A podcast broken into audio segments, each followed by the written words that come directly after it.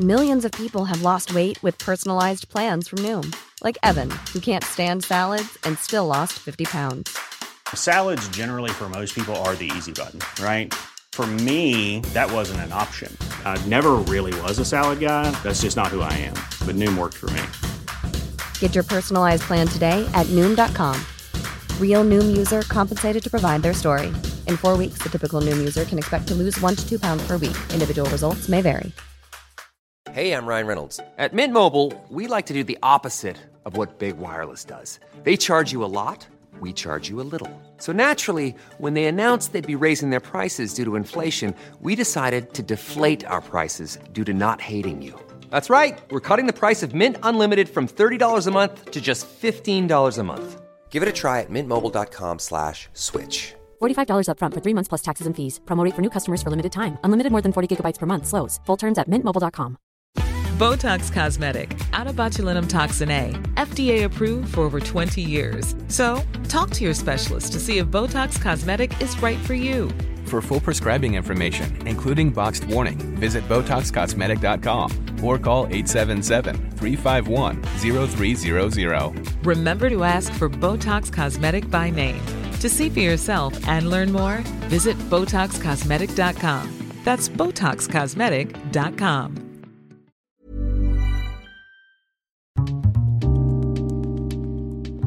Det här programmet handlar om en noga utvald bok och ett samtal med dess författare. Välkommen till Lära från lärda. Fredrik Hilleborg vid micken och den här veckan har jag en bok i min hand som jag läst som heter Internationell handel och tullhantering för företag, proffs och yrkeshögskolor. En av de tre författarna, Ulf Holmström, välkommen. Tack så hemskt mycket. Jag ska nämna också dina medförfattare Veronica Hoffner och Gustav Höje. Ja. Jag brukar alltid börja med att gästen får presentera sig, så jag tänkte vi börjar den änden. Ja. Eh, ja, Ulf Holmström, min bakgrund är, eh, alltså jag är uppvuxen i Göteborg. Eh, och där är det naturligt att man, eh, en av de stora arbetsplatserna i Göteborg är ju hamn, sjöfart, eh, handel och så vidare. Så att jag läste till civilekonom vid, eh, Göteborgs universitet.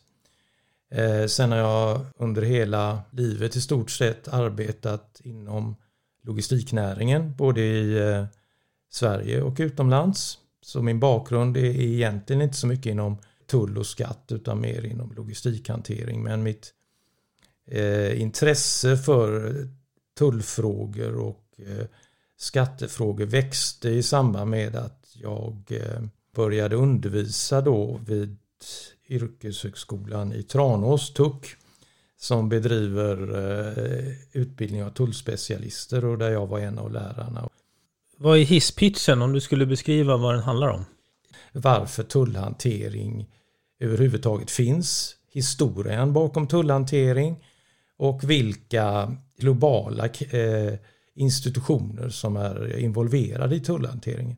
För så småningom kokar det ju ner till det praktiska arbetet. Vad är det som gör det här intressant med tullhantering? Ja, det kan man, det kan man fråga. Det är väl... Eh, jag skulle vilja säga att eh, det, det utan att göra någon orätt så det känns lite som att det är en nördbransch. Va? En, en bransch för väldigt få som kan, väldigt få människor som kan väldigt mycket men att spridningen av själva eh, kunskapen och förståelsen för helheten eh, ibland saknas. Va? Och då, jag har gjort eh, jag vet, många kundbesök under mitt liv och man hamnar ibland just i tullfrågor. Jag menar du kan ha världens mest avancerade logistiksystem men så fastnar godset i hamnar och mm. på flygplatser och i terminaler och så vidare. Och det, eh, det är onödigt om man kan ramverket så att säga.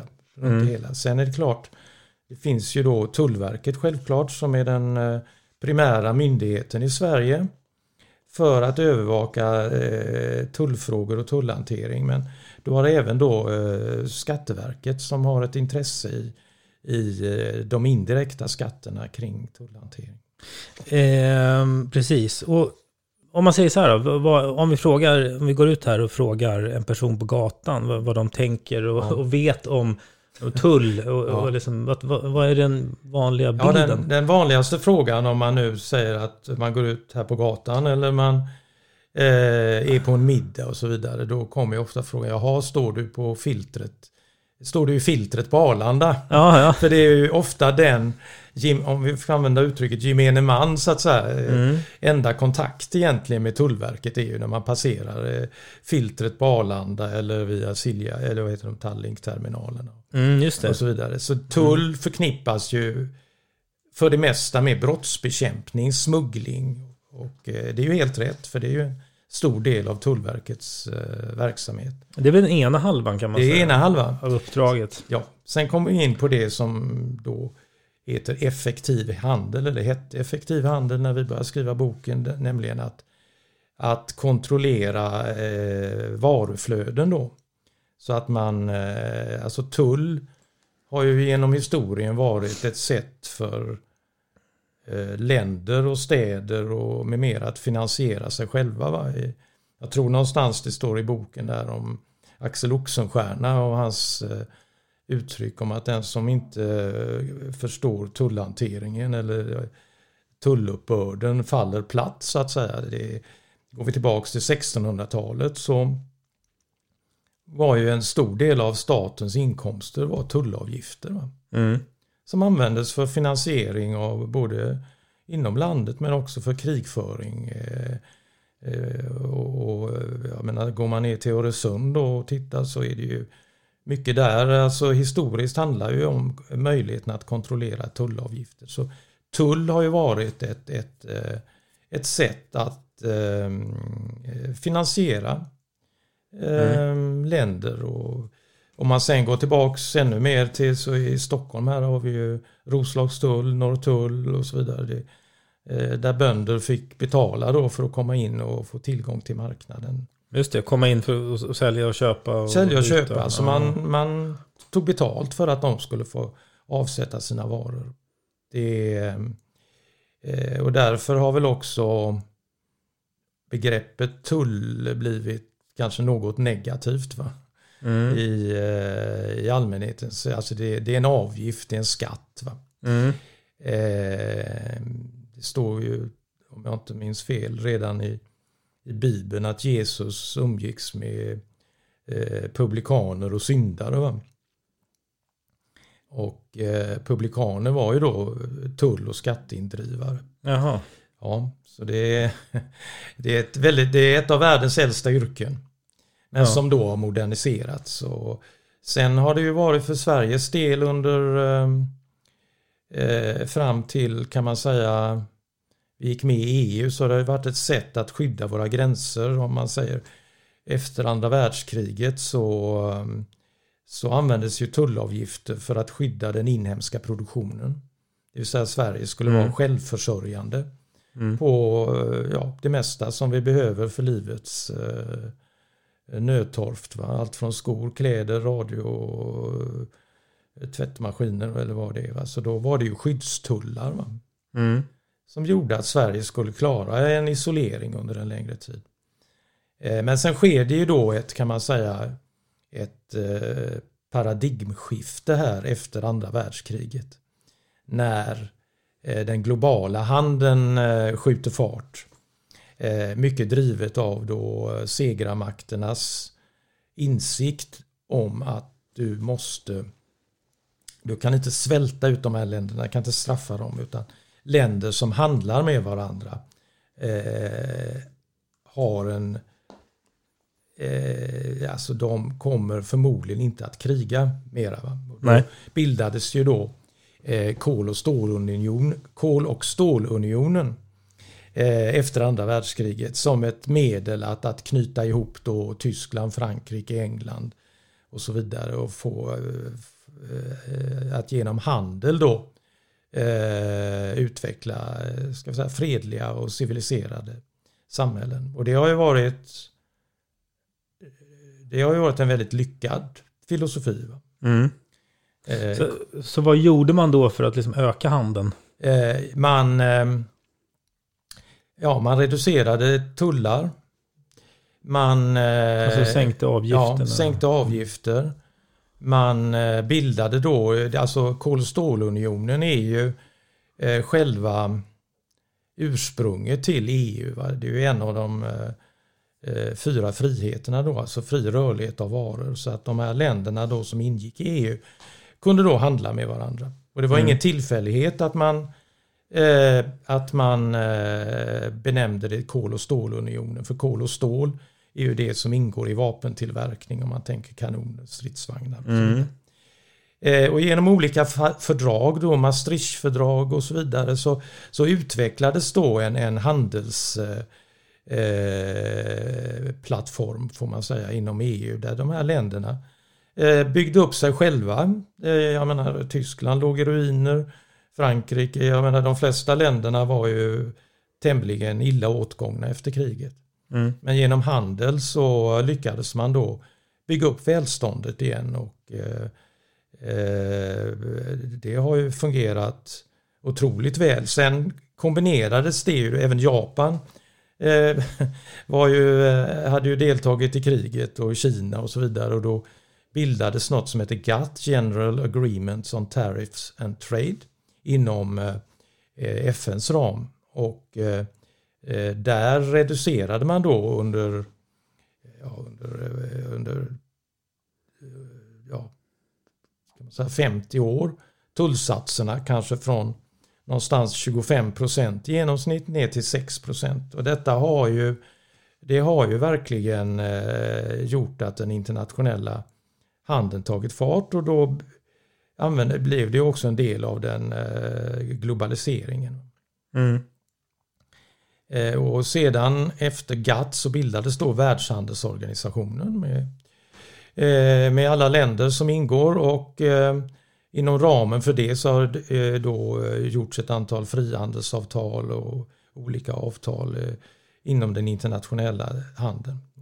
Och WTO här är, är, en central del eftersom den huvudprincipen där är lika behandling. Va? Alltså man kan inte eh, man får eh, alltså man kallar det en för alla, alla för en. Det vill säga att ger du en eh, förmån till ett land så måste du ge det till alla länderna. Mm. Mm. Man kan inte frysa ut någon och Nej, man kan någon. inte frysa ut. För det är ju det globala, de, de globala varuflödena, den globala handeln, de, de stora kommer ju alltid att gynnas. Va? Om man säger USA, eh, Kina, eh, Storbritannien, Frankrike med flera, Japan, eh, har ju sådana muskler att de kan alltid själva på sin, med hjälp av sin ekonomi skriva olika avtal. Vi kanske kommer till det senare. USA Mm. har ju på senare tid, åtminstone under Trump, valt att säga att nej men vi bryr oss inte om de stora avtalen, vi skriver våra egna avtal. Det har fungerat, det har fungerat väldigt bra och eh, idag finns det väl mellan EU och eh, världen ett eh, 70-80-tal olika, eh, alltså stora frihandelsavtal som i princip reducerar tullsatserna till noll. Mm. Jag tänkte vi, vi ska ta ett exempel. För Jag tänkte så att man förstår både liksom hur det fungerar och varför, Mm. vad det gör. Ja.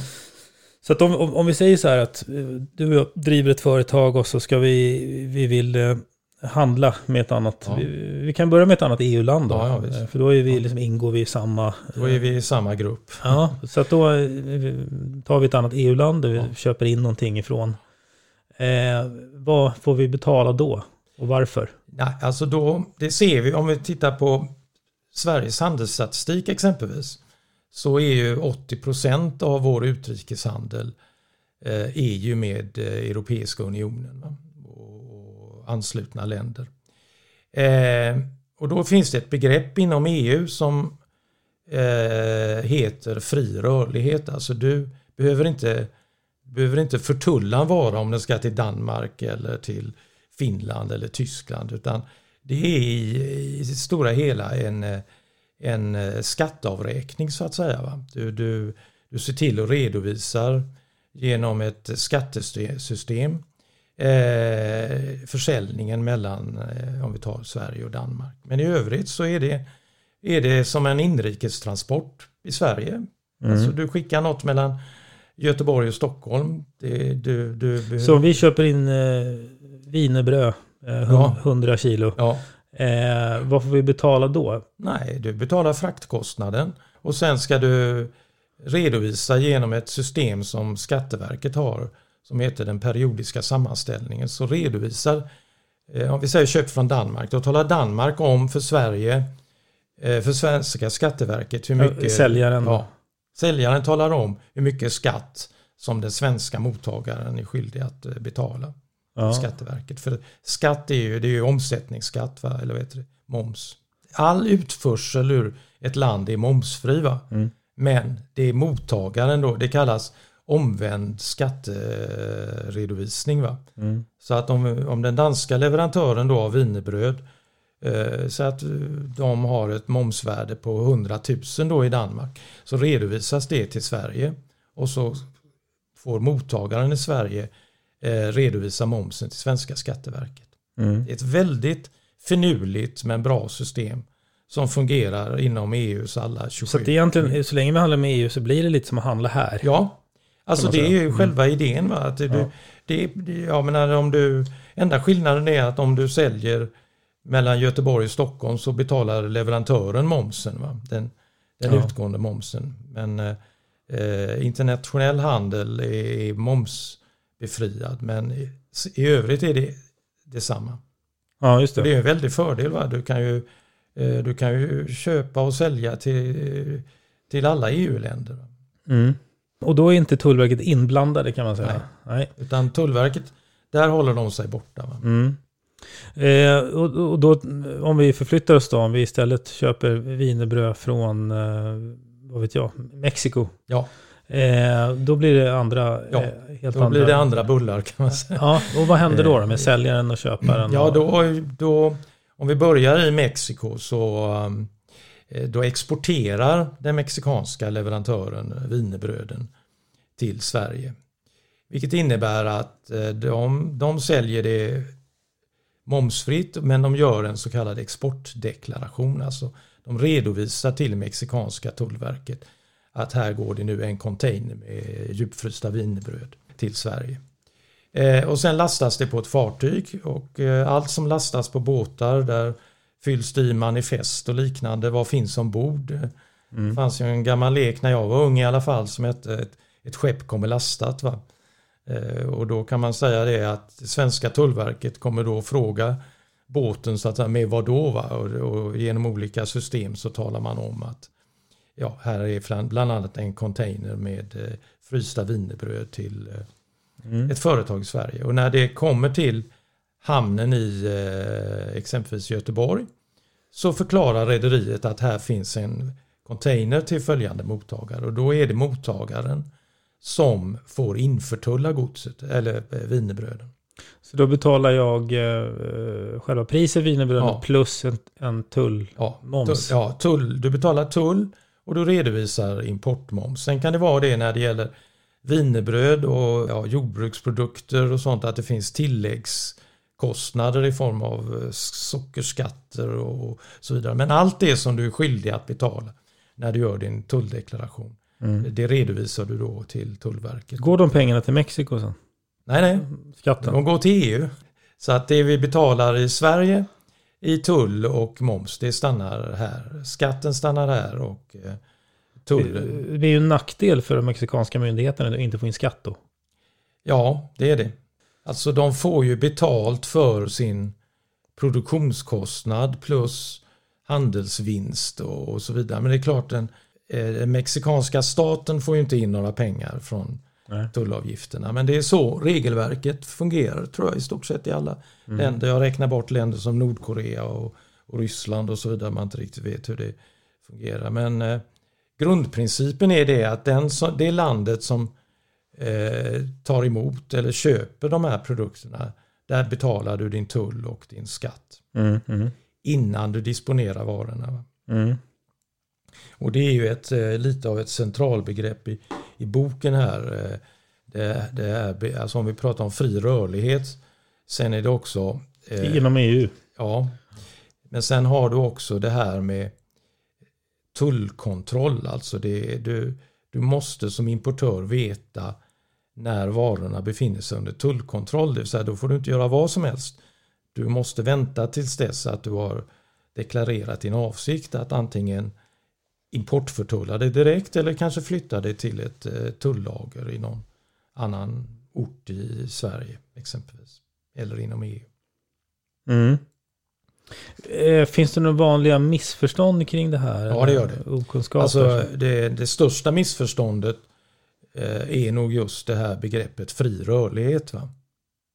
Mhm, mm. Därför att eh, eh, om vi skulle gå ner på gatan igen och säga ja men det är fri rörlighet här inom EU.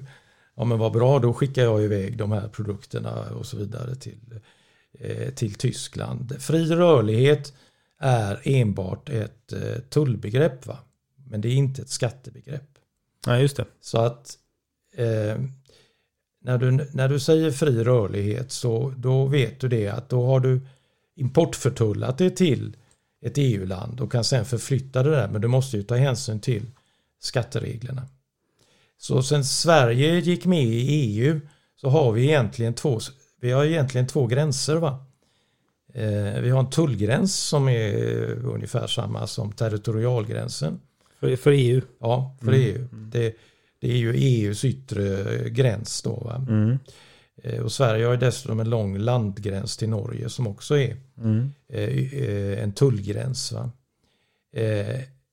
Och där gäller då Tullverkets regler. Men sen har du en skattegräns, det vill säga att du måste redovisa importmoms från de länder du har köpt. Va? Mm. Oavsett om det är inom EU eller utanför EU. Så wienerbröden från Danmark måste fortfarande redovisas till Skatteverket? Ja. Eh, kan Och man då säga. tar vi wienerbröd här. Sen finns det ju mer komplicerade produkter. Om man säger alkohol, tobak där det är enorma eh, regelverk för att undvika att, att de här varorna kommer in och inte förtullas. Men eh, för, om vi tar wienerbröden där så då, blev det ju, då, då läggs det ju inte till någon, någon avgift. eh, Inte om de kommer från Danmark. Nej, Men du betalar ju, alltså mervärdesskatt kommer du att betala. Den danska leverantören, momsen alltså. ja, de kommer att tala om för svenska skatteverket Mm. att här har skett en, en, eh, en försäljning till eh, ett svenskt företag. Mm. Och då uppstår det en skuld hos Skatteverket för det svenska företaget. Mm. Och det svenska företaget redovisar sedan Mm. eh, den momsen till Skatteverket. Samma regler som man köper inom Sverige. Ja, kan man dra av det sen? Ja, så drar du av det. Det är ju alltid när det gäller eh, moms är det ju alltid slutkonsumenten som betalar. Men, men det är ju lite konstigt, för- för att svenska företag är ju vana att redovisa när man handlar med inom Sverige. Ja, varför, man, man missar det om man handlar med Danmark eller Tyskland. Ja, alltså jag tror inte man, man missar. Skatteverket är nog väldigt väl eh, organiserade när det gäller det här så att du får nog en du får en eh, vänlig påminnelse Mm. från Skatteverket eh, säger att ni har inte redovisat ett belopp eh, Mm. motsvarande det här. Va. Men sen finns det ju andra intressenter i den, eh, i den transaktionen också. Det är ju eh, Statistiska centralbyrån där du ska redovisa alltså hur mycket du har köpt från olika EU-länder då.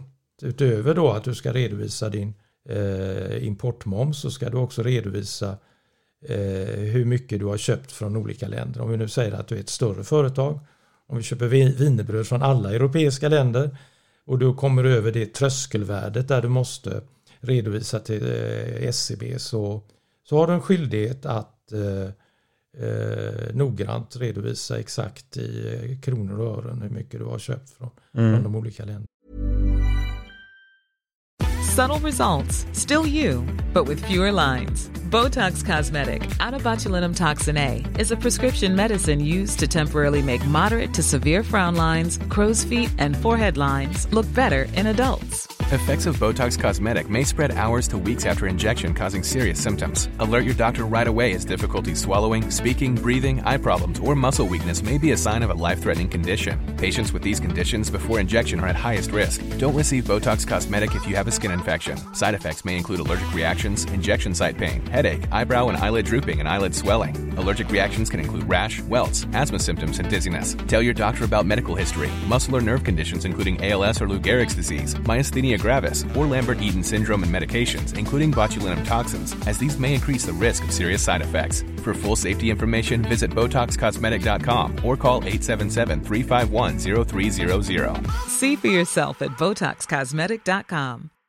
Millions of people have lost weight with personalized plans from Noom, like Evan, who can't stand salads and still lost 50 pounds. Salads, generally, for most people, are the easy button, right? For me, that wasn't an option. I never really was a salad guy. That's just not who I am. But Noom worked for me. Get your personalized plan today at Noom.com. Real Noom user compensated to provide their story. In four weeks, the typical Noom user can expect to lose one to two pounds per week. Individual results may vary. Ryan Reynolds here from Mint Mobile. With the price of just about everything going up during inflation, we thought we'd bring our prices down. So to help us, we brought in a reverse auctioneer, which is apparently a thing. Mint Mobile unlimited premium wireless. Have to get 30, 30, bit to get 30, bit to get 20, 20, 20, bit to get 20, 20, bit to get 15, 15, 15, 15 just 15 bucks a month. So, Give it a try at mintmobile.com slash switch. $45 upfront for three months plus taxes and fees. Promo rate for new customers for limited time. Unlimited more than 40 gigabytes per month. Slows. Full terms at mintmobile.com. Om vi tar ett annat exempel. eh, För jag vet att när jag som privatperson har beställt eh, på Ebay till exempel Ja. från USA. Köper man någonting och så blir det en liten eh, tullavgift. Ja. Ibland upplever jag det Ja. som. Det är inte alltid. Ibland så Nej. jaha, det blir extra kostnad här. Ja.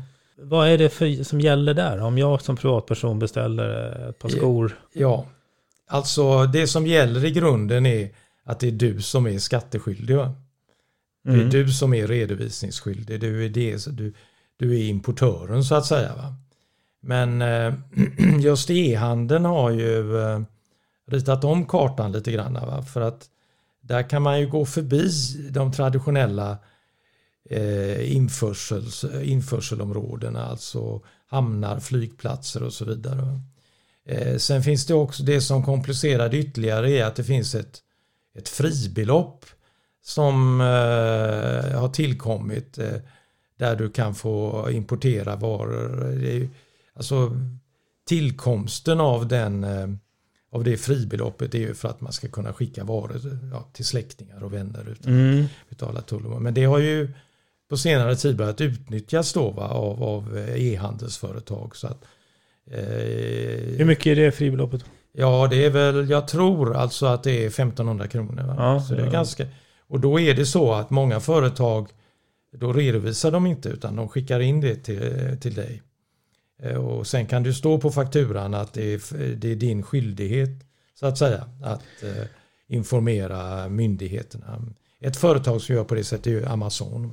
Ja, men och, och dessutom så är det ofta att man köper av en annan privatperson. Ja, Spelar det någon roll?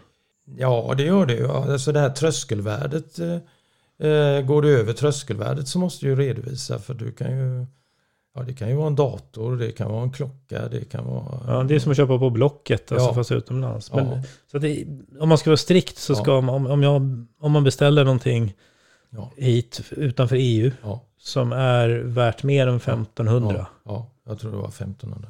Då ska jag redovisa det egentligen. Ja, alltså allt, om det nu skulle ske tillslag någonstans, om vi säger att Tullverket skulle göra en, en, eh, ett tillslag hos en transportör eller eh, e-handelsföretag eh, och hitta ditt namn så kommer de ju att vända sig till dig. Mm. Och, och kräva att du redovisar exakt kvitton och annat. Mm. Någon gång har det bara liksom tillkommit automatiskt, Ja. någon gång har inte gjort det. Ja. Men, men hur, hur ska man egentligen gå tillväga? Då, som privat, nu privatperson då, om man Ja. beställer något. Ja, alltså man, eh, om vi nu säger att det är ändå en kommersiell transaktion. Du har köpt från Ebay eller Amazon eller vad det Så eh, ja, ska du vara eh, formell och strikt så ska du kontakta Tullverket Mm. och deklarera det där. Men är det någon skillnad då om de, det företaget så att säga ha- har en filial i Europa? Ja, det är det. Och det är ju ditåt det lutar nu, eh, tror jag, att de här företagen eh, etablerar fili- filialer i, Europa. Tar in varorna och redovisar till myndigheterna Mm. vad det är. Alltså att man betalar tull och moms på mottagarens eh, uppdrag. Och då kan man säga att då är det ju helt fri eh, från, från det. Mm. Alltså ansvaret att redovisa. Och det här är ju, jag menar e-handeln är ju en av, de, en av de områden som expanderar snabbast. Mm. Och det här är ju ett eh, globalt fenomen det här med att eh, eh, e-handeln har en tendens att glida förbi lite de normala infartsvägarna till ett land. Och jag gissar att det här kommer att öka i betydelse då att e-handelsföretagen tar på sig så att säga hela ansvaret för transaktionen. Ja. Och såklart en central fråga är ju då att det, att det tullas då från, om man lägger på tullavgifter på det som kommer utanför EU. Varför då? Eh, Du menar funktionen varför man lägger på tull? Ja. Eh, ja, det är ju det att om vi ser eh, Världshandelsorganisationen då så har man ju kommit överens om eh, ett ramverk då för hur höga tullkostnaderna ska vara inom ett begrepp som kallas Most Favored Nation, alltså mest gynnad nation. Och där har de då för olika varugrupper olika tullsatser. Va? Mm. Och, och vad innebär mest gynnade nation? Ja, det innebär att då är man en eh, del av världshandelsorganisationen. Alltså man ingår i det här. En för alla, alla för en. Ingen, ingen ska missgynnas så att säga. Nej, nej, nej, det är ingen som tjänar mer på det. Nej, nej, så att precis. du kan inte ha en tullsats eh, för klockor till ett land och eh, ett till ett annat inom ramen för Världshandelsorganisationen. Men där inom Världshandelsorganisationen finns det också två avsteg och det är frihandelsavtal och det som kallas preferensavtal. Alltså preferensavtal är avtal som har tillkommit för att gynna det man tidigare kallade u-länder, alltså de minst utvecklade länderna. Och de minst utvecklade länderna får då tillgång till exempelvis den Europeiska eh, unionens marknad utan att betala tull. Ja, men de avtalen ja. Ja, genom de avtalen. Ja. Ja. Men, men, men samtidigt, jag tänker om vi, om vi tar exemplet med om, vi, om jag driver handel så de här wienerbröden köper jag ju hellre från Danmark än från Mexiko eftersom då slipper Ja. jag ju tullavgift. Så, Ja. så att det, det, det säger ju någonstans att man, man, vill, hell, man vill styra handeln mot, mot eh, inom sin egna Ja, så, så, eh, union. ja, så, Eh, så. eller hur? Ja, så att hur, hur kan det gynna de då länderna som är utanför? Ja, de får ju då samma förmån. Va? Om vi nu tar de här så kallade minst utvecklade länderna, jag tror att det är begreppet man använder, så får de ju sälja sina produkter, frukter, allt vad det är till den Europeiska unionen utan att betala ett tull. Va? Så det, är det fungerar ju då på precis samma sätt som om du hade köpt det inom EU. Va? Ja, jo, men jag får ju fortfarande betala tull i Eh, Mexiko. Ja, men då är ju Mexiko ett land som eh, det är ju ganska välutvecklat. Va? Så de Ja, ja okej. de Du menar de andra, andra länder har andra Ja, avtal? de andra länderna, Ja. om vi tar ofta länder i Afrika, i delar av Asien. Eh, du hittar ju dem bland de fattigaste länderna där i världen. Ja, det, då blir det billigare för mig att köpa wienerbröd från utan tull. Så kunde du, kö- ja, Kan man kan säga. du hitta wienerbröd i Mali så, att säga. Så är de billigare. så är de billigare in till EU. Alltså då får du samma förmån som de danska wienerbröden kan man säga. Mm. Eh, när det sen gäller de här frihandelsavtalen som är det är ju väldigt omfattande dokument. De är ju många gånger på drygt tusen sidor där det står allt möjligt. Inte bara om eh, tullsatser utan det är hållbar utveckling, det är mänskliga rättigheter, det är, det är många krav som, som man skriver in i de här eh, frihandelsavtalen. Eh, men där är, ju, där är ju tullsatserna då, då kommer man överens om att exempelvis tullsatser på wienerbröd är noll. Och Mexiko då kan ju vara ett land som har ett frihandelsavtal med EU. Då är tullsatsen noll till EU och den är också noll om vi nu skulle sälja wienerbröd till Mexiko. Mm. Ja, det är för olika varor Ja. och sådär. Man går igenom det olika varor och Ja. Eh, Men grundidén är ju då att om man om man uppfyller de ursprungsreglerna som står i, eh, i de här avtalen så, så blir det tullfritt. Alltså. Ja, ja, precis. För att någonstans så blir ju eh, tull, tullen blir ju ett verktyg att styra Ja, ja, handeln mellan länder. Oh ja. och, och, och, och Oh. Men, men just när det läggs till tull, ehm, om om man bara tar den biten, som det gör mellan vissa varor och vissa Mm. länder i alla fall. Eh, eh, vad är funktionen med det? Är det för att liksom bromsa handeln då? eller? Ja, ja, om vi ser USA då som eh, under Trump-administrationen så ville ju inte, alltså Trump ansåg att världen bestod av obalanser där USA i stort sett eh, hade ett handelsunderskott med alla länder. Så Mm. han införde ju då, jag tror bland annat eh, på båtar och en del andra produkter, alltså eh, strafftullar. Va? Alltså utöver den normala tullsatsen så la han till 25, eller ja, alltså, amerikanska handelsdepartement eh, kunde lägga på 25 procent ytterligare. Så det, det är ett instrument som länder har då att, att kunna lägga till strafftullar. Va? Men det bör ju fungera så att det går genom Världshandelsorganisationen. Att man förhandlar det. Men USA ansåg ju då att nej, vi bestämmer själva. Vi, Mm. man, man, eh, man satte helt enkelt Världshandelsorganisationen under press. Så, Mm. det, så tullar är ett sätt att försöka begränsa eller förändra handelsmönster. Mm. Ja, för jag menar någonstans, som du var inne på förut, man, man kanske associerar tullar till tullavgifter, Ja, men ja. någonstans de här världs, eh, WTO till exempel, alltså de, de jobbar med att försöka gynna handeln och, och, och få Ja, ner, få Ja, ner krånglet och få ner Ja, hindren ja. någonstans. Jag tycker jag Ja. framgick ändå, som jag fick med mig från boken. Ja, ja. Jo men det är ju det, och det är ju det som har bidragit till globaliseringen. Och, eh, men sen finns det ju då länder, vi behöver inte nämna något här, som inte, alltså det finns ett annat grundbegrepp som heter fair and open trade. Alltså handeln ska bygga på normala eh, ekonomiska kalkyler, det vill säga produktionskostnad, handelsvinst och så vidare. Men det finns ju länder som, som dumpar sina priser på exportmarknaderna Mm. eh, för att eh, ja, sälja mer eller få ner styckekostnaden i den, på den inhemska marknaden. Och, och, och där införs ju då, där kan ju EU då bestämma att eh, exempelvis stål från ett visst land ja, ska, ska tillföras då strafftull. Mm. För, för att man inte ska liksom bli ogynnsam. Nej, eller- det är ju så alltså vi du har, du har jordbrukssubventioner som är ett sånt här område också. Vissa länder har överskott på säd och eh, annat och då ger man exportsubventioner. Men det är en, det är en, det är en icke tillåten subvention i handel med andra länder. Va? Det missgynnar ju då. Så att grunden är ju det att alla länder ska agera utefter fair and open trade. Alltså man räknar ut eh, självkostnadspriset då till på exakt samma sätt. Mm, just det. Och det där är ju, det kontrolleras ju då regelbundet mellan olika tullmyndigheter runt om i världen. Så att det inte blir någon prisdumpning Ja, någonstans. ja att alltså det, försöka- det, det finns ju många försök. Va? Eh, cyklar är ett sånt där område som har varit eh, Mhm. hett. Eh, att, att man eh, i, i vissa länder då sänker eh, priset på cyklar. Va? För att för, försöka exportera stora Ja, mängder. få ut mer eh, cyklar på den globala marknaden. Mm.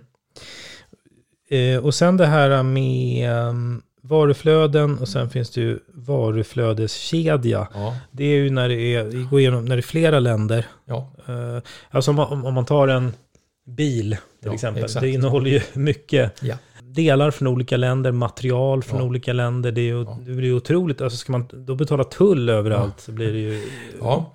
Hur fungerar det? Ja, bilen är väl, tror jag, det, det bästa exemplet på en väldigt komplicerad produkt som består av sammansatta komponenter från i stort sett hela världen.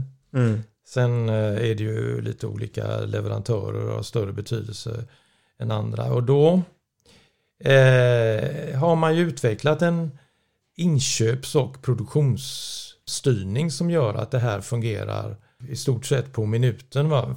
Och då kan du tänka dig det kommer kanske komponenter från Kina och från eh, England och USA. Allt det här ska in i, i, i samma bil. Och då finns det ju i boken här, alltså Här är Tullverket då, eh, inte bara i Sverige utan med EU, medger då olika, genom olika så kallade tulltillstånd att man kan få producera produk produkten eh, under tullfrihet. Va? Alltså vi säger vi har 50 000 bilar här som har producerats under en månad. Ja. Eh, 20 000 av dem eh, när de är klara och färdigproducerade de, eh, de ska in på den svenska marknaden. De får du betala tull och moms för komponentkostnaderna i det Mm. Mm. Medan de 30 000 andra bilarna, de kan ju några kan ju gå till England, några kan gå till Tyskland, några kan gå till USA. Där slipper vi, eller där slipper företaget då betala. De, de, Sverige. beroende på vart de hamnar så Ja. kanske de tullas där. Ja, däremot. just det. Så blir det. Ja. Så det där är också en, eh, en viktig eh, aktivitet att hålla, hålla reda på allt detta. Va? Alltså Ja. det är ju, jag vet inte hur mycket komponenter det kan finnas i en bil men det kanske är tiotusentals. Ska allt tullas? Ja, Nej, ja är, när du tar in det och producerar det behöver du inte tulla. Nej. Men när du sen ska, eh, om vi tar de här 20 000 bilarna som ska in i Sverige. Där har du ju en, eh, en upplupen tullskuld då. Därför att du har ju aldrig betalat tullen när, när du producerar det utan du gör det i samband med att du redovisas eh, att du importerar kan man säga. Man importerar Mm. bilen till Sverige. Trots att kanske produktionsanläggningen ligger i Göteborg va? så är den en, en, en, eh, ett, eh, ja, ett, tullområde så att säga. Mm. Just det. Ja, det, det blir ju krångligt sen att räkna ut. Ja, det, Ja, finns ju system för det, men, men just vart det landar också beror ju då. Alltså deras länders. Ja, alltså det här är ju, ehm, det är ju jätteviktigt va? och det är ju det som i boken här, då kommer man ju in på de här olika tulltillstånden då. Där det finns en väldig massa regler och eh, krav också från myndigheterna att du ska ställa garantier till eh, statens eh, förfogande. Mm. Om det nu skulle brista i att redovisa. Mm. Så just de här detaljerna i tullhanteringen kan vara nog så liksom problematiska. Va? Men det är därför vi menar det att man måste förstå skogens betydelse eh, när man eh, arbetar med de olika träden så att säga i den här. Och då, två andra begrepp som är viktiga här, det är ju också som vi har pratat om. Mm. Man pratar om import och export när det är till, utanför EU-land. Och man pratar om införsel och utförsel av till exempel det Ja. inom EU. Ja, ja. Och då redovisar man ju till Skatteverket. Och annars är Tullverket inblandade. Är det något annat just det där när man handlar liksom med flera länder eller flera inblandade som, som påverkar? Ja, det är det. Om man säger tullhanteringens absoluta grunder, det är det som kallas varuklassificering, alltså att man eh, genom en, någonting som heter eh, harmoniserad eh, nomenklaturen. Man talar alltså, eh, Vad det är för något? ja, man, det är ju en sifferkod då på ungefär 10 siffror. Eh, så varuklassificeringen nummer ett.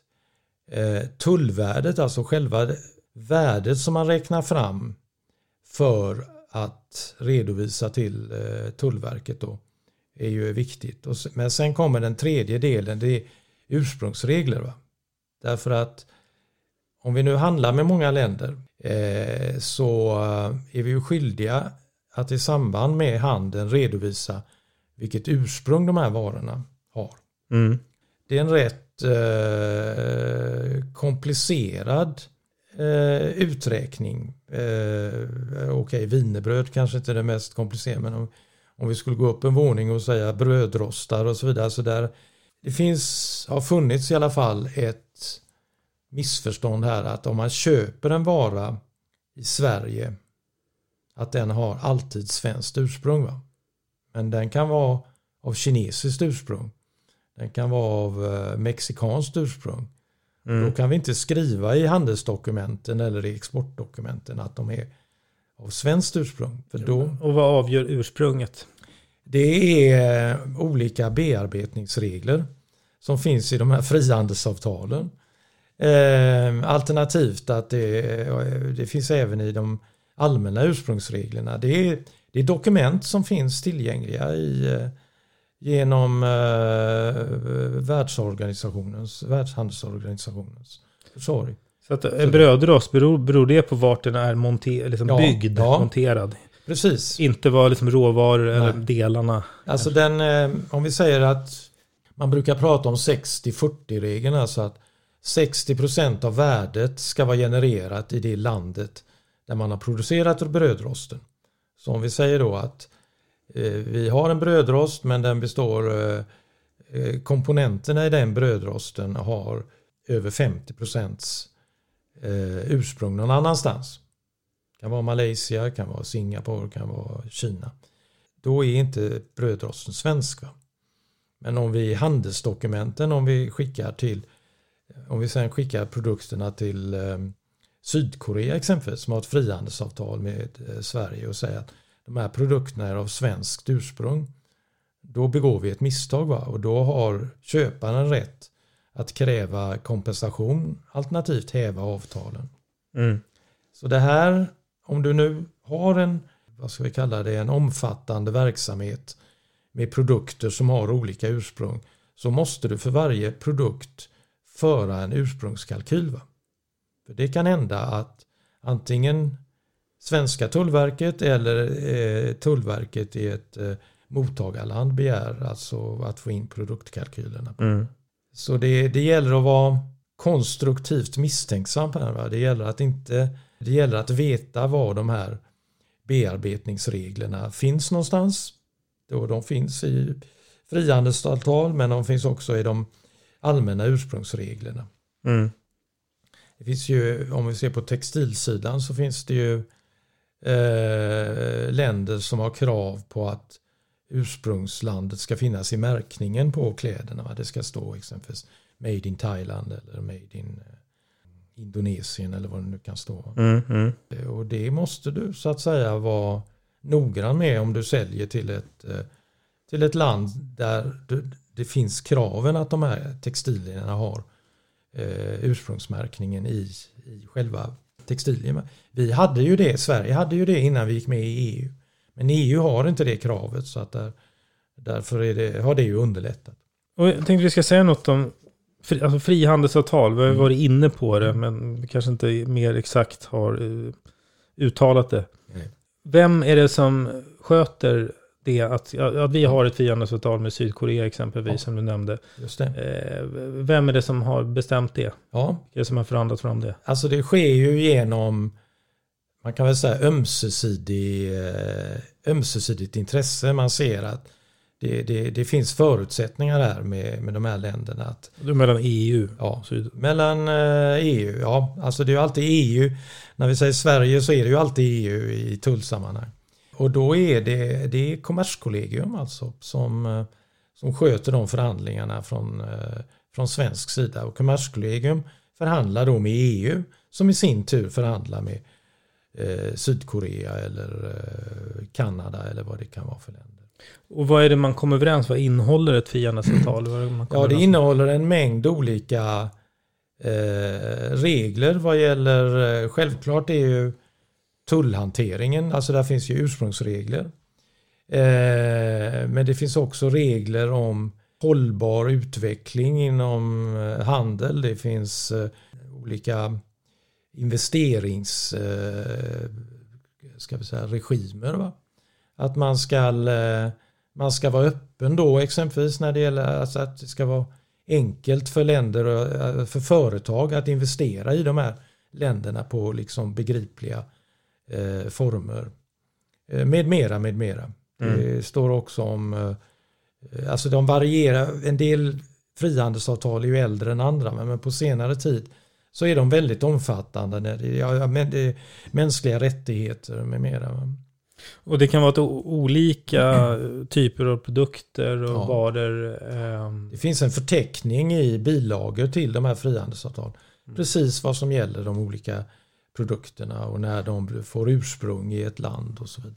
Och då är det rimligt då att båda parter försöker se så att de liksom själva gynnas av det Ja, så att säga. Så att så man inte liksom slår ut Ja. eh, interna företag på grund Och där av... det brukar strula till sig så är det inom jordbrukssektorn. Eftersom alla länder vill skydda sina jordbruks... Eh, eh, där brukar det bli eh, långdraget. Eh, när, eh, när England lämnade EU så var ju fisket en stor... Alltså tillgång till fiskevatten då inom, eh, EU och för EU inom engelska områden, alltså det är ju i Nordsjön här. Mm. Det var ju en riktig eh, långbänkare. Mm.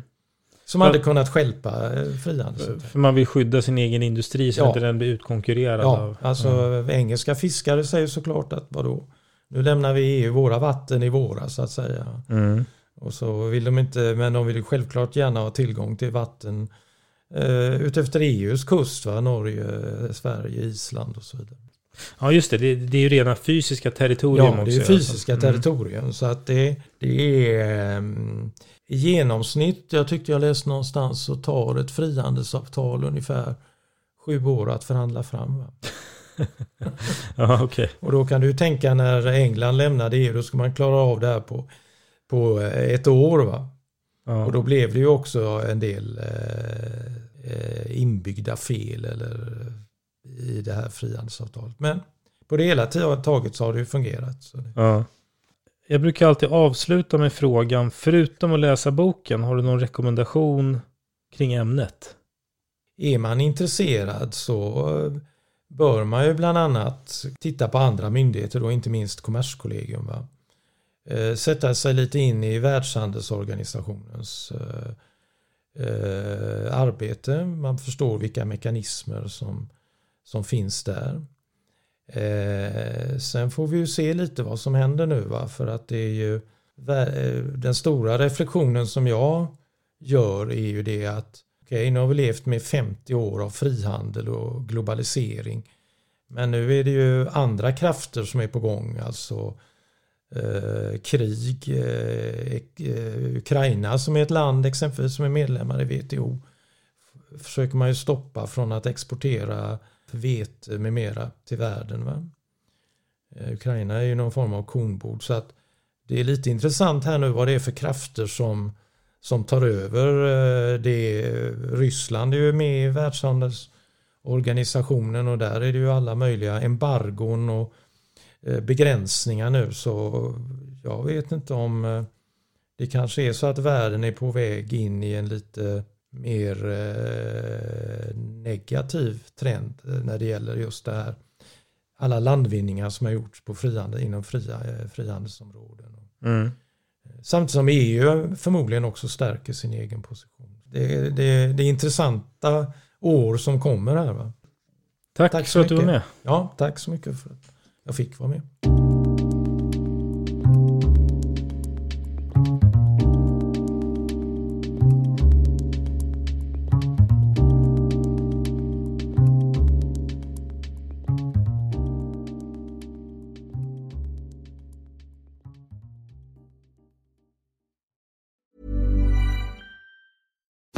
Botox Cosmetic, out of botulinum toxin A, FDA approved for over 20 years. So, talk to your specialist to see if Botox Cosmetic is right for you. For full prescribing information, including boxed warning, visit BotoxCosmetic.com or call 877-351-0300. Remember to ask for Botox Cosmetic by name. To see for yourself and learn more, visit BotoxCosmetic.com. That's BotoxCosmetic.com.